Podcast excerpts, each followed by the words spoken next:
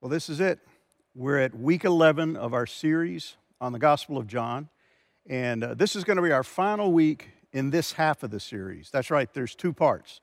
Uh, we're going to come back in January and complete the study of the Gospel of John because we're only going to make it through chapter 10, as you'll see today. When we come back, I'm changing the title slightly, and it's because the second half of the book is dealing with a little bit different aspect of Jesus. We're still looking at his deity, uh, the deity of Jesus as revealed to us in the Gospel of John, but we're going to focus on the fact that he's Jesus, the man, and we've kind of been hammering on that pretty hard over the last 11 weeks. He's Jesus who, who was a man, but he was also the Christ. Now, Jesus Christ is not his first and last name. Uh, I grew up for a long time thinking that that was the case, that his name was Jesus Christ. But Christ is the Greek version or the Greek translation of Messiah. He's the Messiah. He's the long awaited one, the, the anointed one of the Jews that they had waited for centuries to show up. And he had. So, next half, we're going to take a look at the rest of his life and the rest of the, the circumstances surrounding his life, all the way up to his death, his burial, his resurrection, and ascension. But this week, we're going to wrap up the first half, and we're going to follow up what we talked about last week and the fact that Jesus was despised. He was the Son of God, despised by the very people he came to save. Uh, he came to save the Jews. He was a Jew. He was born a Jew. He was born in the lineage of David the king. And yet, his own people, as we know in chapter 1, verse 14, didn't receive him, they rejected him. And so we saw last week that the Pharisees, in particular, the scribes, the Pharisees, the high priests, the religious leaders of Israel, really were enemies of his. And as time moved on, their intensity, the intensity of their hatred grew. And we saw last week that they actually tried to stone him. And this would not be the last time that they tried to take out their own Messiah but they refused to see him for who he was. So this week, we're going to pick up where we left off, and we're going to see Jesus revealing himself as the shepherd. That's a motif that was very common in that day because it was an agrarian culture, and the people were used to seeing shepherds everywhere. Now, a shepherd was not a position of high esteem. You didn't want your kid to grow up to be a shepherd, but because they were an agrarian culture, many of them did grow up to be shepherds. And so Jesus is going to present himself as the shepherd, the good shepherd. But as we're going to see, it's a contrast to the very men he's just been having an argument with.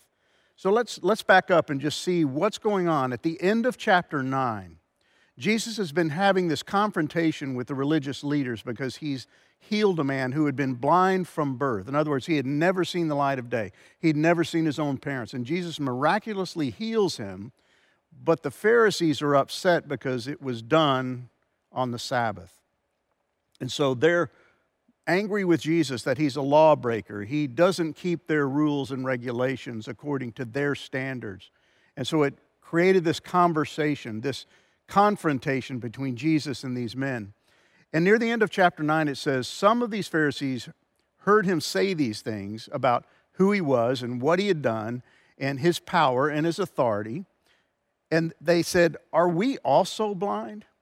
You remember, Jesus said to these men that you can't see, you're, you're, unable to see who I really am because you refuse to accept who I am by the testimony of God Himself. And even through Abraham, your great patriarch, they refuse to accept Him. And so they're basically saying, Are you saying we're blind?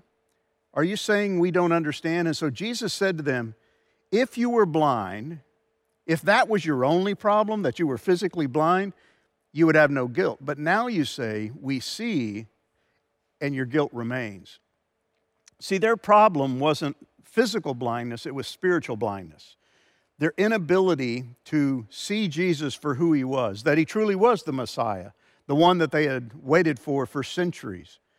And everything he did and everything he said gave proof to the fact that he was the Messiah. But once again, they can't see it. They're blind. And so, as a result of the fact that they think they see, they're actually condemning themselves and their guilt remains. That's why Jesus said, You will die in your sins. because you refuse to accept me. So, this whole idea of blindness is, is very critical to understanding what happens in chapter 10. Remember, chapter 9 is the healing of this man who is born blind, and he gets interrogated by these Pharisees who begin to debate whether he was truly blind, was he lying? They, they are trying to prove that what Jesus did didn't really happen. And it's going to lead us into everything that takes place in chapter 10. You know, Jesus had a, a lot of strong words to say about these religious leaders. In Matthew chapter 15, here, here's a statement he makes about these very same individuals. He tells his disciples to ignore them, which was really, really pretty radical for him to tell these Jewish men to ignore these religious leaders who were held in high esteem. But he says they're blind guides leading the blind. And if one blind person guides another, guess what? They're going to both fall into a ditch, right? It, makes no sense for a blind person to lead a blind person. He has no capacity to help the person he's trying to help because he has the same problem. And that's really what Jesus is always trying to teach his disciples in these confrontations with these religious leaders is don't look at them and esteem them. Don't, don't hold them in high honor because they have the same problem you do. They're blind, but they don't realize it. They're ignorant, but they don't understand it. And so Jesus was very harsh when it came to dealing with these religious leaders. And the reason is because they were the shepherds of Israel. Their job was to shepherd God's flock. They had kind of taken over the position of the, the prophets and the kings that we saw in the Old Testament. And yet, according to Jesus, they weren't doing a very good job. They wanted to be held in high esteem, they wanted to be revered, they wanted to be seen as righteous and godly men, but they weren't shepherding the sheep. As a matter of fact, they're, they're basically, according to Jesus, lousy leaders. You didn't want to use them as your model for leadership because they really didn't do it the way God wanted it done, as we're going to see in this passage. So they're the blind leading the blind. They're the foolish leading fools. They're the ignorant trying to teach those who have no knowledge. And they're doing incredible damage to the people of Israel. And that's why Jesus is so opposed to them. And it's because of their arrogance, their pride, their self righteousness. They, they, thought of themselves as better than the common man.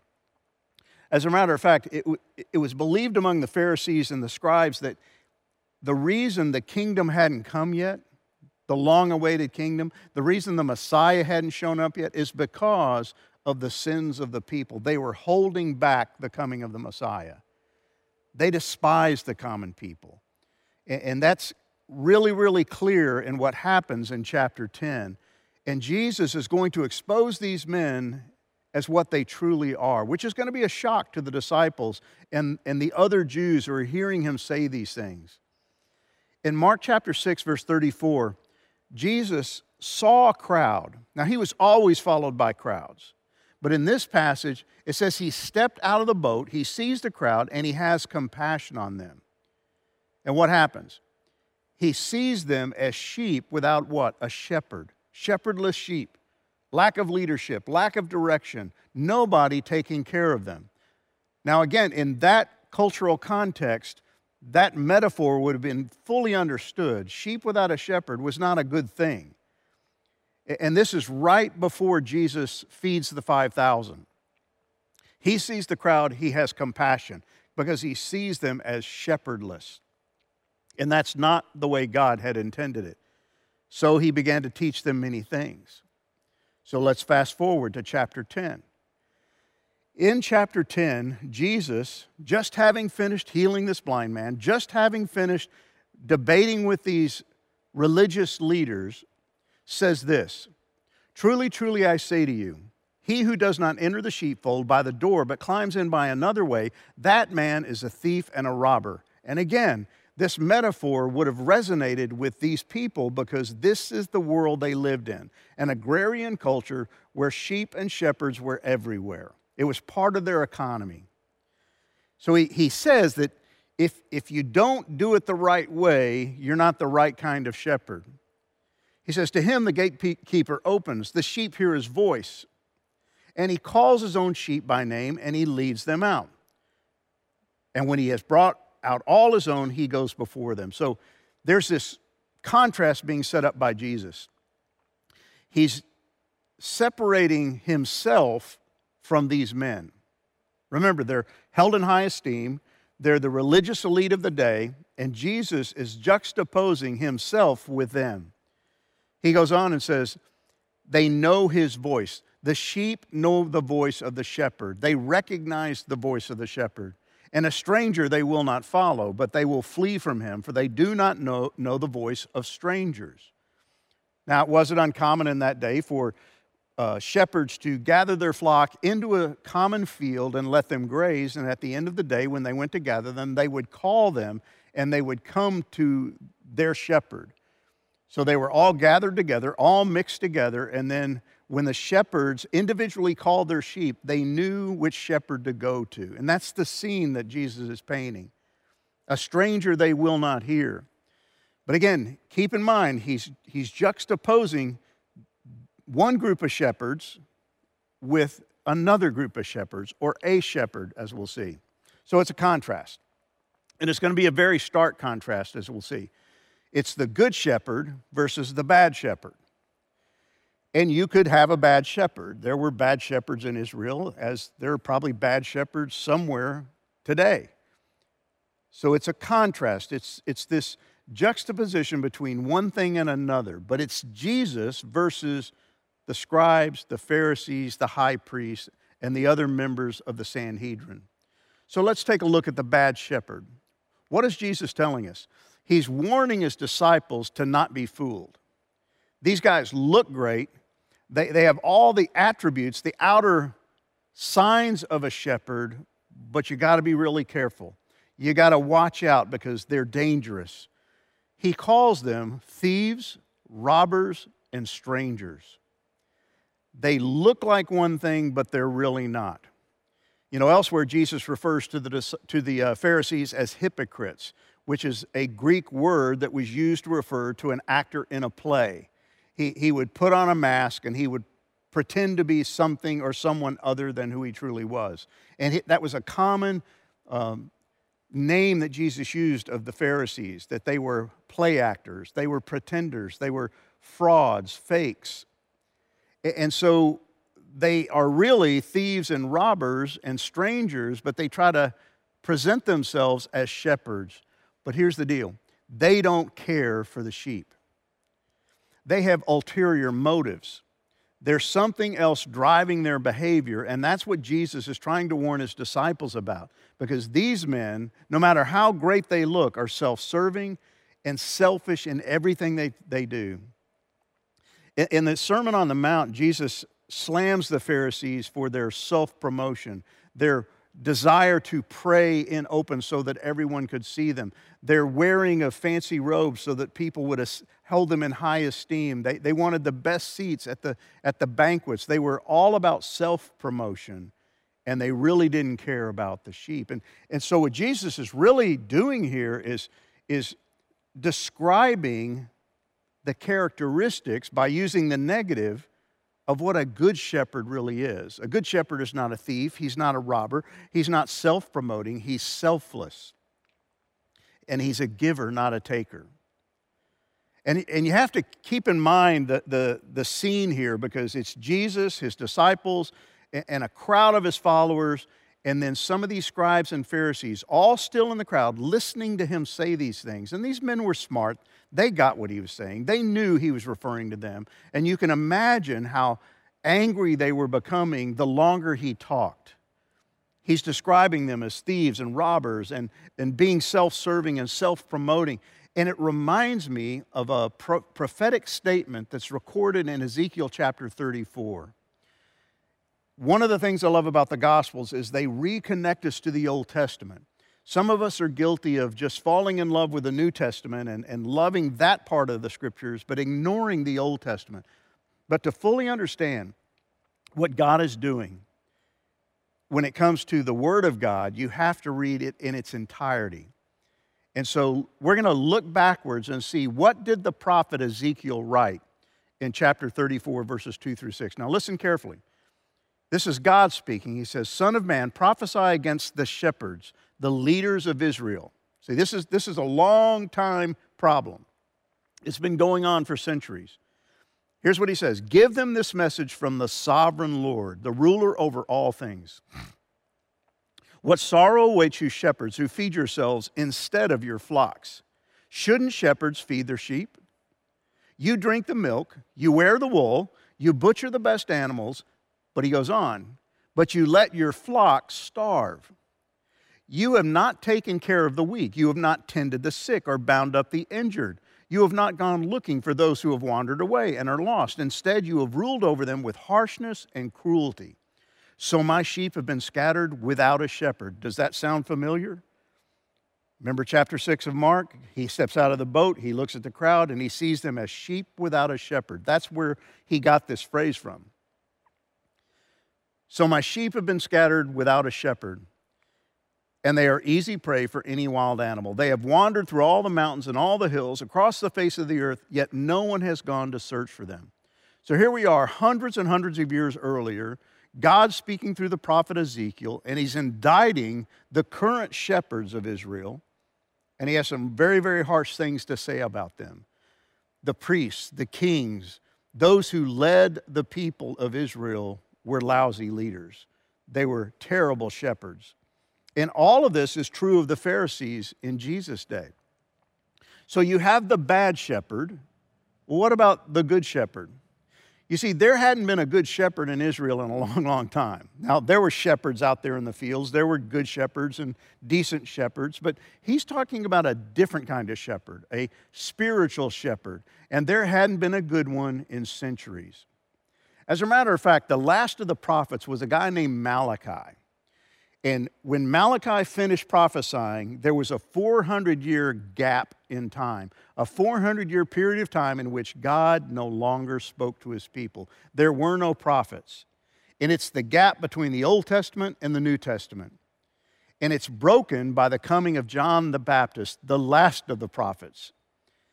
But there's this prophet Malachi who also had some serious things to say, and he said it 400 years earlier under the inspiration of the Holy Spirit.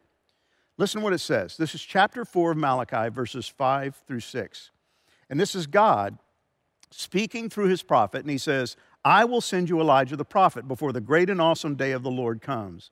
And he will turn the hearts of the fathers to their children and the hearts of children to their fathers, lest I, God, come and strike the land with a decree of utter destruction. So here the, here's this prophecy given by God to Malachi, and it's the last thing he ever wrote, and it's the last word from God before the 400 years of silence took place. And he's talking about the coming of Elijah. I will send you Elijah, who is another Old Testament prophet. Now, this prophecy is partially fulfilled in the coming of John the Baptist. So again, Malachi prophesies, it's the last thing he writes. There's a 400 year gap in time, and then John the Baptist shows up. And here's what Luke records this is the angel speaking to Zechariah, the father of John the Baptist, telling him about the birth that's about to take place of John. Do not be afraid, Zechariah, for your prayer has been heard, and your wife Elizabeth will bear you a son. And you shall call his name John, and he will turn many of the children of Israel to the Lord their God. And he will go before him, now catch this, in the spirit and power of Elijah, to turn the hearts of the fathers to the children, and the disobedient to the wisdom of the just, to make ready for the people, ready for the Lord, a people prepared. Now, what's the angel doing? He's going back and he's quoting the last words written by the last prophet 400 years earlier. And he's letting Zechariah know, who's a priest, that this is a fulfillment, a partial fulfillment of that ancient prophecy. And his son's going to play a major role because he's going to come in the spirit and power of Elijah. He's not Elijah, he's coming in the spirit and power of Elijah. So let's go back to chapter 10. Jesus has declared what the bad shepherds are like, and now he's talking about the good shepherd, And it says this figure of speech, this discussion about shepherds, both good and bad, they didn't get it. They didn't understand it. The 12 disciples didn't get it, the other followers didn't get it, and even the Jewish leaders didn't fully understand, other than the fact that they think it's a slight, it's a slam against them. They didn't understand what he was saying to them. So Jesus once again says to them, Truly, truly, I say to you, I am the door of the sheep. He extends the metaphor further. Not only am I a shepherd, but I'm the door of the sheep. All who came before me are thieves and robbers, but the sheep did not listen to them. I am the door. If anyone enters by me, he will be saved and will go in and out and find pasture. So he's taking it a step further. He's elaborating on the metaphor, and he says, I'm the door. I, am the means by which the sheep get into the sheepfold. Uh, in that day, the sheepfold was usually made out of rocks, a wall of rocks, and they would lead the sheep in, and, and oftentimes the, the shepherd himself would lay in the doorway at night and sleep there to protect the sheep from wild animals. He was literally the door. And I think that's partially what Jesus Christ is saying here. He's using that common metaphor, that common picture that they understood, but he's describing himself as the door. And, and the picture that it paints for me is one of accessibility the ability to access something, the ability to get into where you need to get and to leave when you need to leave. There's this in and out thing going on. It, it involves egress and ingress, going and coming, entering and leaving. And there's all kinds of imagery loaded into this because Jesus is offering them something pretty incredible. In John chapter 14, he's going to tell them, I am the way, the truth, and the life. No one comes to the Father except through me. You can't access the Father. You can't enter into his presence without going through me. Why? Because I'm the door, he says.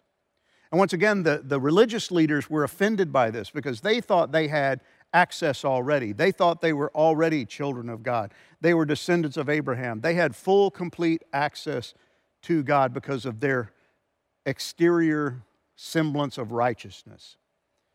But no, Jesus is telling them something completely different. The sheep can only enter in through him because he's the door. And it says that you can go in and out. They have the ability, again, to go in and out, ingress and egress. And to me, it's a picture of freedom freedom in Christ. See, people who are outside of Christ think they're free, but they're not. They're actually slaves of sin. They can only do what they do. That's why we shouldn't be shocked at the way the world behaves, because they have no other choice but than to behave the way they do because they are slaves. They're not free, they're captives and they answer to the enemy. But see, when we come to faith in Christ, we get freedom. We're, we're, able to do things we didn't do before, we couldn't do before. And this idea is, is really promoted in the words of Jesus in chapter 8, verse 36. He says, If the Son sets you free, you are free indeed. Now, once again, that statement offended the Jewish leaders because they saw themselves as free. We're, we're not enslaved to anybody. And he corrected them and let them know that no, you really are. You think you're free, but you're really captives. You think you see, but you're really blind. You think you're healthy, but you really need a physician. See, these men couldn't see the truth about themselves. And salvation is liberating. It, it sets us free, it releases us from captivity to sin. We can live in a way that we never were free to live before. It's not restrictive. You know, a lot of people refuse Christ or refuse to accept Christ because they think it's going to uh, hold them back. It's going to be like cold water poured over their life. They're not going to be able to do the things they used to do, have the fun they used to have. It's restrictive, but in the truth of it, it's very, very liberating. And that's what Jesus is trying to tell them that you'll be able to come in and go out. You'll have access and you'll be able to, to move in and out in your relationship. That doesn't mean stray and then come back. It means full freedom to live the full life I've, been, I've called you to live. Jesus said, I've come to give you life and life more abundantly. That's what this is talking about rewarding, not repressive, exhilarating, not restrictive. And yet, the Jewish leaders were all about restrictions. They were all about rules. They were all about um, things you have to do to earn a right relationship with God and to keep God happy. And see, Jesus came to set them free from all of that and to give them a reward that they never could have imagined otherwise. I love Psalm 23, and we're all familiar with it, but let's think about it in this context. Remember, he's talking about himself as a shepherd, the good shepherd. Listen to what it says The Lord is my shepherd. I have all that I need, full access to everything that I need. He lets me rest in green meadows. In other words, He allows me to have relaxation. He takes care of me. He leads me beside peaceful streams. I go in and rest. I go out and I find peaceful streams, places to feed, all the sustenance I need. He renews my strength. He guides me along right paths, bringing honor to His name. See, this is what Jesus is trying to offer to these people. In contrast to what the religious leaders were offering, which was a life of rules and regulations and rituals. That's why Jesus said, Come to me, all you are weary and heavy laden, and I will give you rest. See, these people were beaten down and burdened down by carrying all these restrictive rules and regulations. And Jesus came to set them free from that.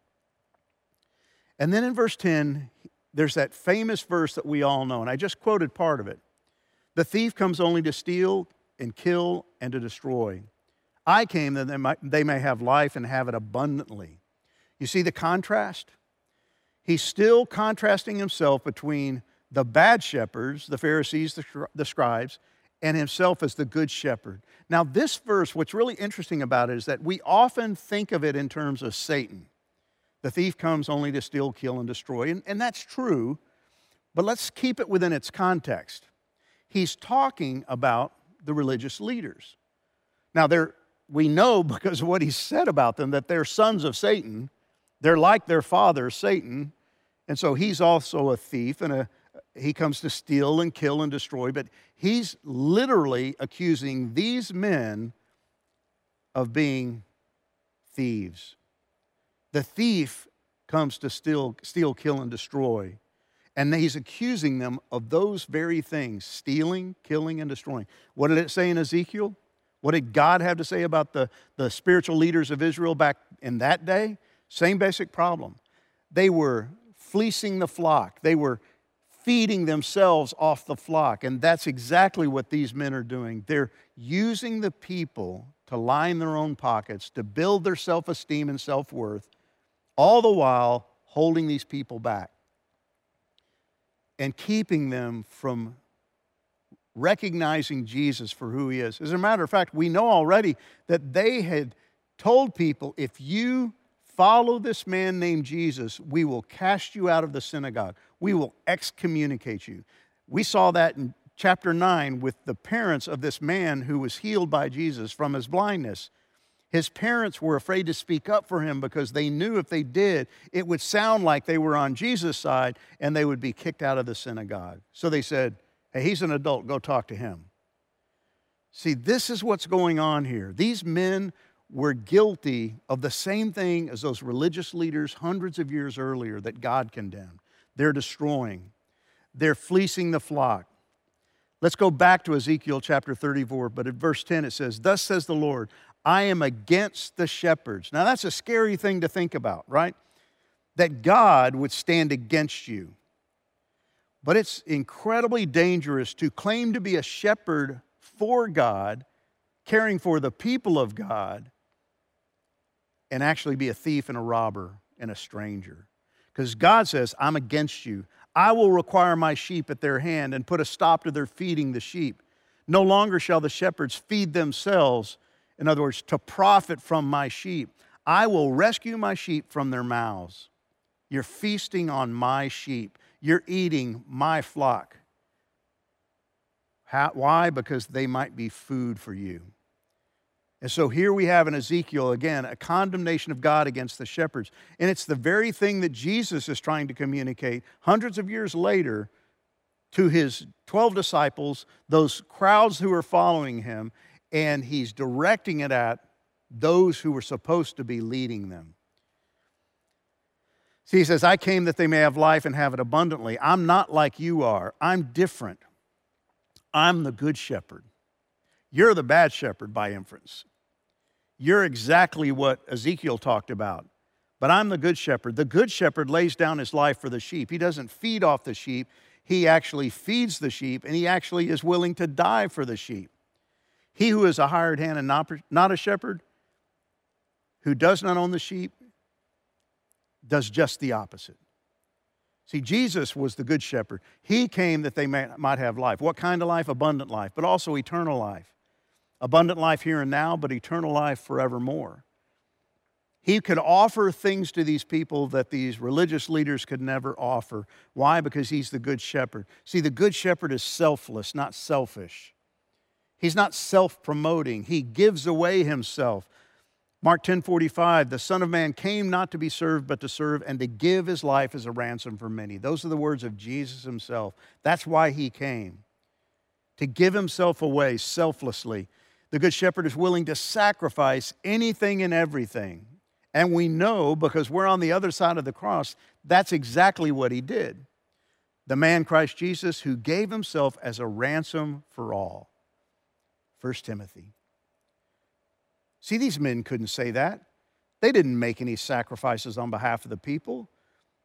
It was all about them, it was all about their self esteem, their self worth, their standing in the community their clothes, their money, the, the accolades that they received. But see, Jesus is a different kind of shepherd. He's the good shepherd who lays down his life for the sheep. He goes on and says, the, These other kinds of shepherds, what they do is they, they run at the sign of danger. As soon as it gets tough, they get going. The wolf snatches them up and scatters them. So they walk away. They run away from the sheep. They bail on the sheep because they really don't care for the sheep. And at the first sign of trouble, they run. And he flees because he's a hired hand and cares nothing for the sheep. He's in it for the money, he's in it for what he gets out of it. And sadly, there are many who stand in pulpits today who are in it for the same reason, for what they get out of it the, the pride, the arrogance, the, the esteem, the money that's associated with it. And Jesus has nothing but condemning words for those kinds of people then and now. Once again, in verse 14, he reiterates I am the good shepherd. I know my own, and my own know me. They don't care. These shepherds don't care. I do care. And I'm willing to lay down my life for those sheep. And he ultimately did.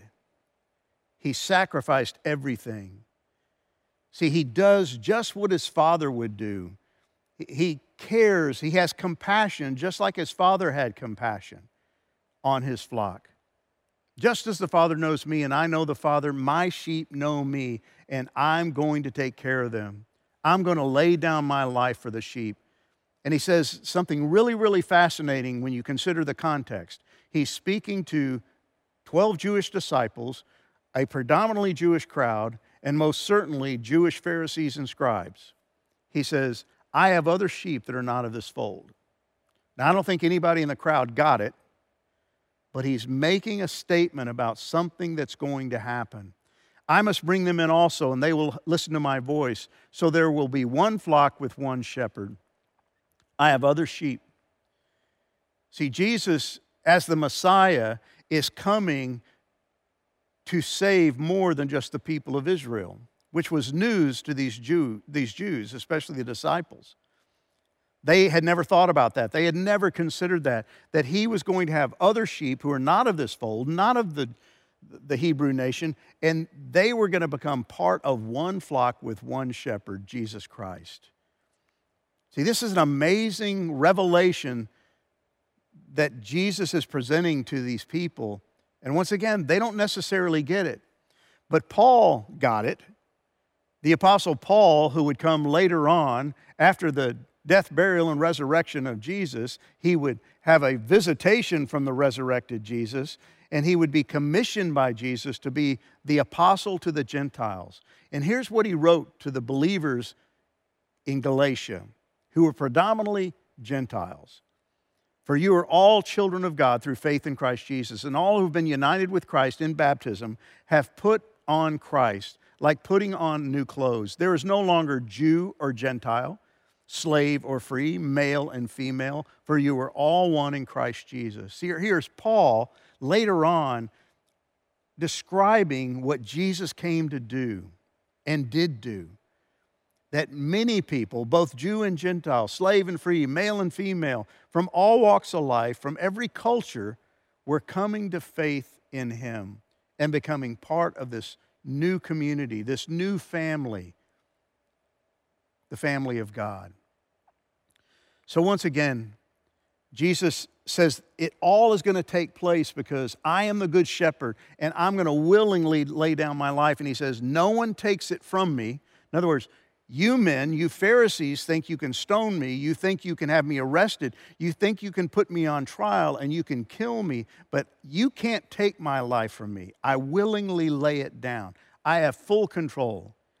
He says, I lay it down of my own accord. I have authority to lay it down and I have authority to take it up again, no matter what you think. No matter who you think I am or who you don't think I am, you have no power over me. I have power over you. What a, what a powerful statement on Jesus' part that he has the authority, the right to lay down his life. It's all about authority.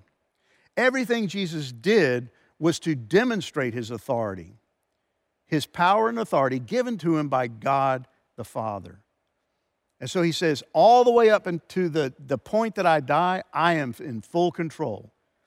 You don't have control over me. God has given me the right to give up my life. That's a strange th- statement, right? It's a strange thought that Jesus was given by his heavenly Father the right to sacrifice his life because it was part of the divine plan. John 5 21 says, For as the Father raises the dead and gives them life, so also the Son gives life to whom he will. Jesus had the right to extend life, but he also has the right to sacrifice his life. The first chapter of John's gospel told us that Jesus is the author of all life. He was at the creation. Everything that exists exists because of him and through him. And here he's reiterating that I have a, the power to give life, but I'm going to do it by giving my life willingly, sacrificially, selflessly. And then here's the key this is what the entire Christian religion hinges on that he has the right and the power to take it back up again. Not just to die a martyr, but to be raised again as a Savior. Because that's the key. Without the resurrection, we have no hope, Paul says. But we do have hope because there was a resurrection. He had the right to take up his life again that because he was obedient all the way to the point of death, Philippians chapter 2, he has the right to take his life up again. And Paul tells us about this in his letter to the Corinthians. Christ died for our sins, just as the scriptures said. He was buried, he gave his life, and he was raised from the dead on the third day, just as the scriptures said.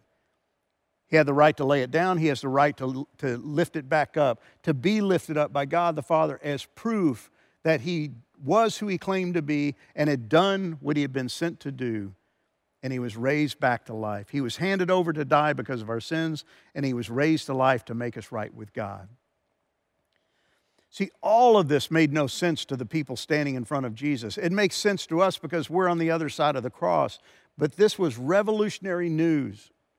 And it went over their heads it didn't settle into their hearts. Even the disciples didn't fully understand all that Jesus was saying. It would be a long time before they were able to grasp the significance of these statements. So, how was it received? How did the people respond to this? Now, here's what we know Jesus said in verse 3 and 5 the sheep hear his voice, and he leads them out. A stranger they will not follow.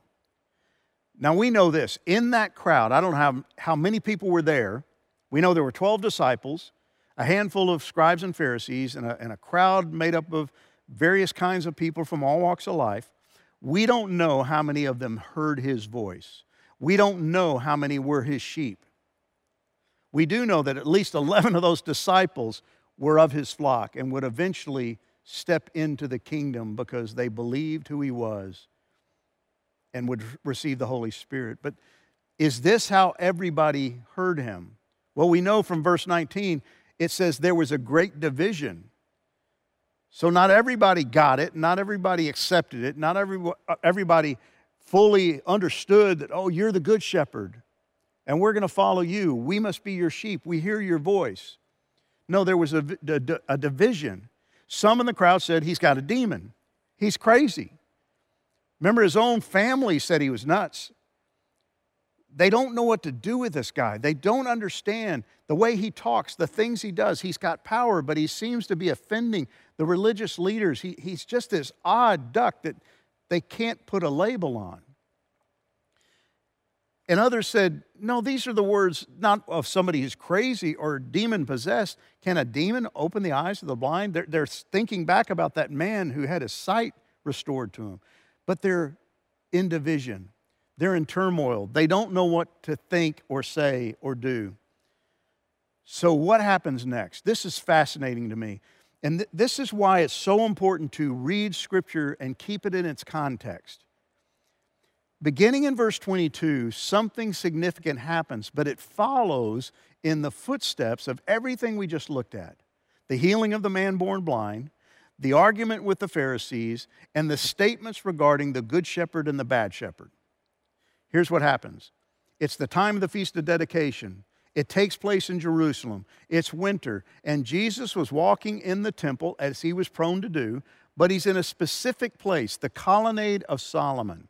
So, what is that? And why is it important to this context? Jesus is the Messiah. He's the Son of God. He's the Savior sent from God. He's the Christ. He's the Lamb of God. And he's walking in this place called the Colonnade of Solomon. And he's walking primarily among Gentiles because this was a part of the court of the temple grounds that was reserved for Gentiles only. If you were a proselyte to Judaism, as a Gentile, you could only go into this court. You couldn't enter any other area. It was reserved for them.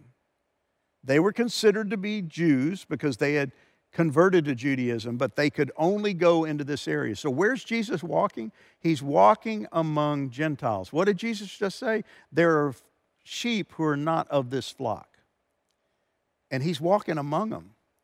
That's why the context is so important. This is the only place those Gentiles could go on the entire temple complex. And Jesus is walking with them. So what happens? It says some Jews came to them. Now, every time you see Jews in the Gospels, it's usually referring to these religious leaders they come to him in this temple area reserved for Gentiles, which I'm sure was not something they wanted to do, but they confronted him there because they wanted to make a point. They said, How long will you keep us in suspense? How long will you not tell us the truth? Are you the Christ? If so, tell us plainly. Tell us who you are. Tell everybody here that you're the Christ. And notice that they used the term Christ rather than Messiah because that's the Greek version of the word in a courtyard full of Gentiles. Tell us that you're the Christ. Be plain about it. Quit mincing your words. Quit speaking cryptically and just go out and say it. And Jesus said, I told you, but you don't believe. I've already told you a hundred times, and you won't believe me. You refuse to believe me. He says, The works that I do in my Father's name bear witness about me but you do not believe because you are not among my sheep. See, this is why the context is so important. He's just finished talking about the good shepherd and the bad shepherd, and that my sheep hear my voice, and there are sheep who are not of this flock, and he's standing among them. These Jews come to him, and he says, You're not my sheep. And by inference, some of these are. Some of these will be, but you're not. And what a tremendous slight to these men. It's a, it's a brick to the forehead. It's a blow to their bloated egos that Jesus would say this about them. He says, My sheep hear my voice, and I know them, and they follow me, but you don't, because you're not my sheep. He says, I give my sheep eternal life, and they will never perish, and no one will ever snatch them out of my hand. But what did Jesus say to them a few chapters earlier? You will die in your sins. Why? Because you refuse to believe who I am. And yet, my sheep will receive eternal life. They'll never perish. They will never be snatched out of my hand. They can't lose that relationship. And so, once again, there's a conflict. Once again, there's a battle. And so, the Jews, what do they do? They don't know anything else than to pick up stones to stone him. They're angry, they're frustrated. And Jesus says, Why, why are you going to stone me? For what work have I done that you're going to stone me? What am I guilty of that you want to kill me? See, he knows their hearts, he knows what they're doing. They want to put him to death. And they go on and say, It's not because of a good work that you've done, it's because you're a blasphemer, it's because you claim to be God. You make yourself out to be God. That's why we're going to stone you. It's not for any good work that you've done. All your works are of Satan. We're stoning you because you claim to be God. Well, he's the Son of God. Then it goes on and tells us they try to arrest him, but he escapes from their hands. But there's a, there's a really interesting thing right in the middle of this that I want to just end with, because this is a great way to summarize everything we've looked at for 10 chapters. It says, after this confrontation, after they try to stone him, after they try to arrest him, they say, John did no sign, but everything that John said about this man was true. Now, this is not the Jews, this is those Gentiles standing in the courtyard of Solomon, the colonnade of Solomon. And they speak of John the Baptist and say, everything John the Baptist said about this guy has come true. And it says, many believed in him there. And yet, guess what? Not the Pharisees, not these religious leaders. And, and they say, You call yourself God. And Jesus, this is where I want to end on. Jesus says something to them that's pretty important.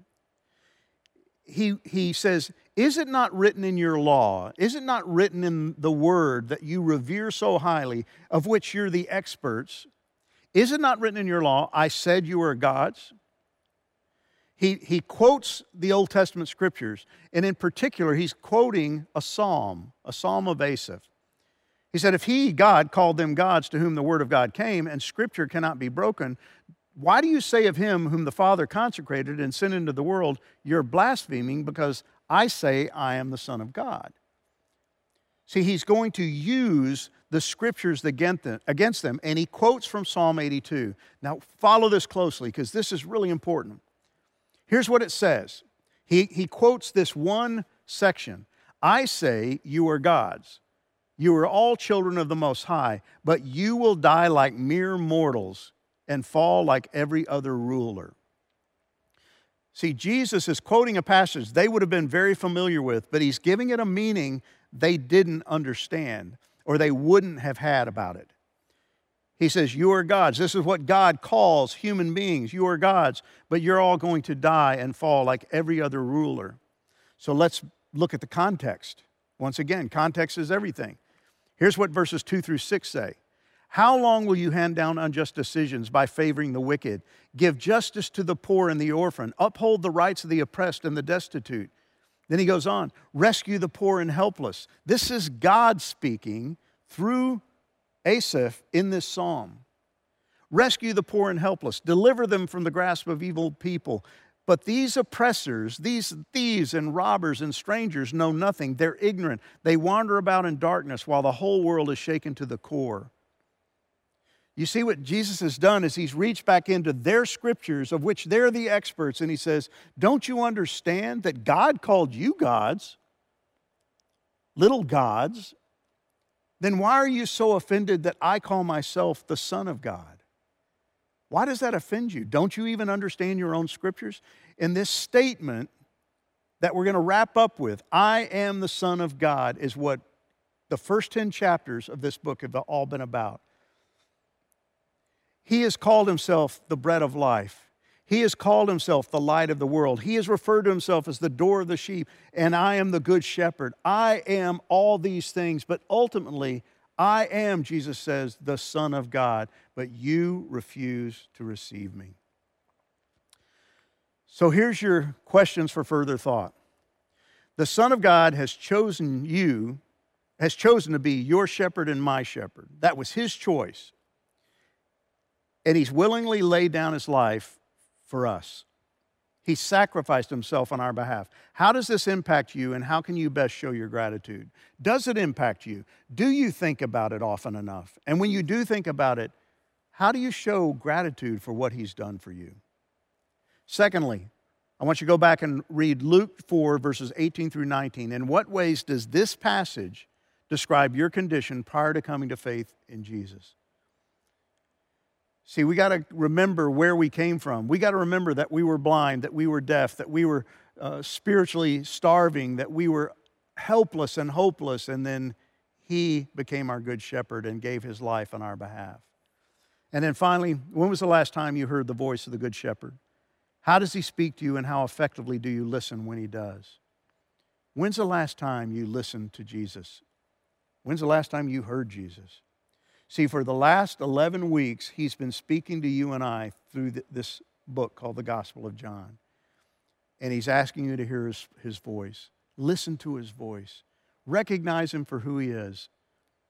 He's the Son of God, he's the Good Shepherd, he's the door of the sheep, he's the bread of life, he's the Lamb of God. He's all those things for you and I.